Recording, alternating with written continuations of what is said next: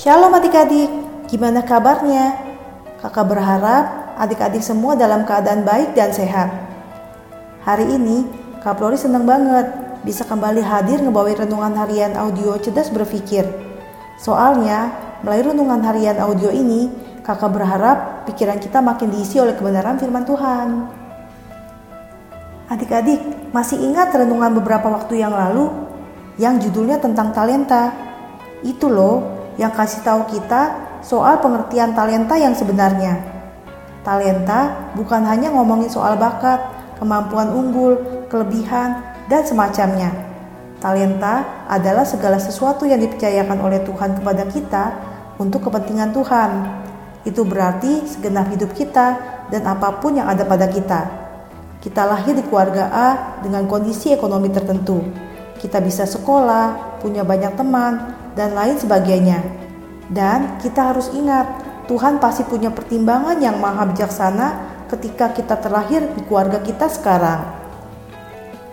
Matius 25 ayat 14 sampai 15 bilang gini. Sebab hal kerajaan sorga sama seperti seorang yang mau berpergian ke luar negeri, yang memanggil hamba-hambanya dan mempercayakan hartanya kepada mereka.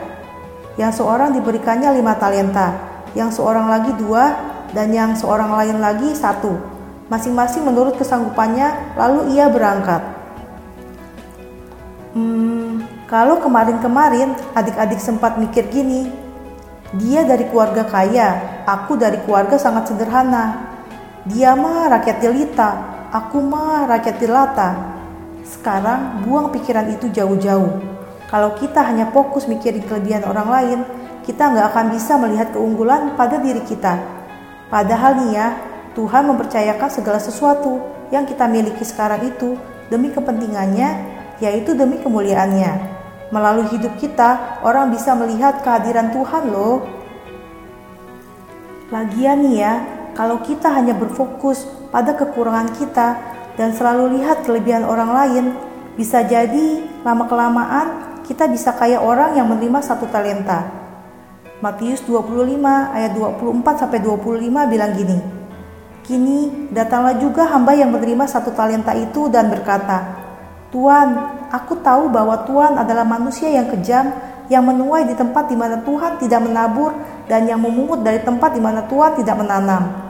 Karena itu, aku takut dan pergi menyembunyikan talenta Tuhan itu di dalam tanah. Ini, terimalah kepunyaan Tuhan. Hamba tersebut malah mencurigai tuannya dan mikir yang aneh-aneh tentang tuannya. Kita juga bisa kayak gitu loh kalau terus-terusan melihat kekurangan diri sendiri dan kelebihan orang lain. Nanti kita bisa mencurigai Tuhan dan mikir, kalau Tuhan baik, kenapa dia terlahir lebih beruntung dari aku? Yang ada kita kecewa sama Tuhan dan gak ngembangin apa pun untuknya. Padahal hidup kita itu darinya kan. Adik-adik, sebenarnya yang jadi fokus kita tuh bukan seberapa banyak yang Tuhan percayakan ke kita, tapi apakah kita mau bertanggung jawab dan ngembangi kepercayaan dari Tuhan tersebut. Tugas kita ya bertanggung jawab aja. Misalnya gini, kamu Tuhan percayakan bersekolah di SDA, sedangkan temanmu bersekolah di SD Internasional B+. Ya nggak usah iri, belajar aja yang baik, jadi anak yang berprestasi atau paling enggak nilai-nilainya enggak jelek. Atau misalnya Tuhan percayakan kamu punya lima teman dekat, sedangkan temanmu punya sepuluh teman dekat. Ya enggak apa-apa, jadilah teman yang baik dan membuat teman-teman dekatmu jadi lebih baik. Itu baru namanya bertanggung jawab sama Tuhan atas kepercayaan yang dia kasih. Sebagai penutup, kakak mau kasih tahu nih, apa pun kepercayaan yang udah Tuhan kasih ke kita, kitanya wajib mengembangkannya supaya jadi lebih baik. Kita harus ingat ini ya. Roma 14 ayat 12 bilang gini, Demikianlah setiap orang di antara kita akan memberi pertanggungan jawab tentang dirinya sendiri kepada Allah. Yuk kita berdoa, Tuhan Yesus, terima kasih untuk setiap talenta yang sudah Tuhan percayakan kepada setiap kami.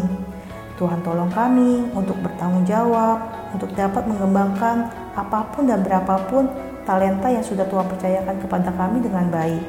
sehingga kami menjadi orang yang dapat mempertanggungjawabkannya di hadapanmu nanti.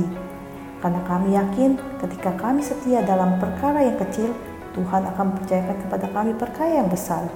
Berkati orang tua kami, gereja kami, orang-orang yang kami kasihi, dan kiranya juga Tuhan memberkati bangsa kami Indonesia.